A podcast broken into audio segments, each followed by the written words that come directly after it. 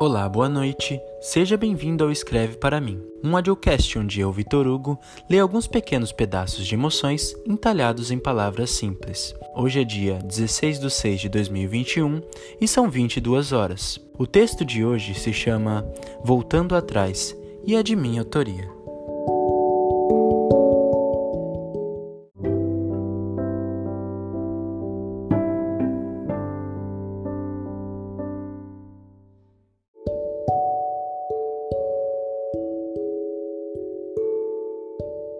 Lá estava eu, me encarando no espelho do banheiro, com os olhos encharcados e os ombros pesados. Não é fácil ter que voltar para casa, principalmente depois de passar um tempo acreditando que eu estava finalmente caminhando com meus próprios pés. Ontem me vi discutindo com minha mãe sobre coisas pífias e assuntos que já estavam superados há muito, muito tempo. É mais desesperador ainda quando me lembro que não tinha nenhuma intenção de brigar. Pelo contrário, eu queria dizer coisas boas e ter notícias incríveis para entregar. Mas eu simplesmente não conseguia. Tudo que eu imaginava era totalmente corrompido pelo meu lado mais sombrio no exato momento em que eu começava a falar. Mas não foi sempre assim.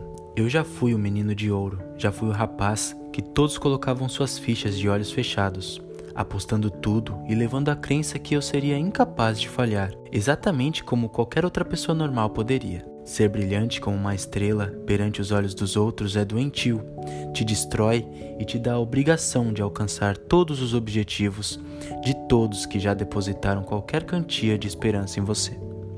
Ser uma estrela pela visão dos outros é uma tormenta indescritível, você acaba em um caminho escuro e todos esperam que você brilhe o suficiente para iluminá-lo com seu brilho próprio, tão forte como o sol, fazendo dessa rota noturna um dia ensolarado e das pedras musgosas e lisas um retilíneo e aconchegante chão de areia praiana. Eu gostaria de poder voltar atrás sem medo, sem precisar passar por todos esses caminhos de escuridão, carregando apenas uma vela num candelabro improvisado, formada pelos que estavam lá para me auxiliar mesmo que de forma simples, como um abraço e uma só palavra de força. Mas a verdade é que eu não consigo fugir de mim mesmo. Por mais que eu corra ou volte a qualquer momento que eu já tive ou que irei ter, eu sempre estarei lá para me assombrar.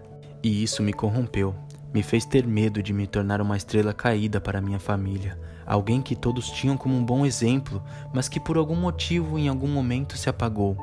Em algum momento se transformou em só mais um fulano que está bem, ou só mais uma pessoa comum. E quando o medo começa a correr atrás de mim, eu posso vê-lo personificado sobre minha sombra, rastejando aos poucos até alcançar meus calcanhares, puxando meus pés para o chão e travando minhas pernas, fazendo meus passos falharem e minha vista escurecer aos poucos. O peso sobre meus ombros começa a fazer jus a todas as coisas que eu não vou conseguir alcançar, todas as coisas que eu vou acabar falhando em realizar.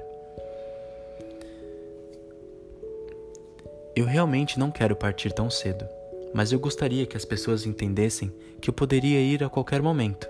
Assim, da próxima vez que elas se encontrassem comigo, elas iriam me abraçar um pouco mais forte imaginariam como seria se eu não estivesse por aqui. Eu sei que isso é egoísmo e eu sei que eu não deveria pensar assim, mas qual o problema se eu fizer isso para chamar atenção? Seria algo assim tão ruim? Mas eu não vou partir. Só ficarei aqui refletindo de forma incessante. Não é como se eu fosse perigoso para mim ou para os outros. E eu sei que é isso que está aparecendo, mas eu juro que só quero me sentir diferente de como eu me sinto.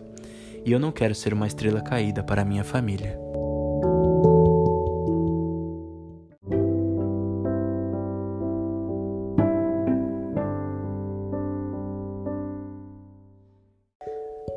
Noite para você, meu querido ouvinte leitor e até amanhã, às 22 horas.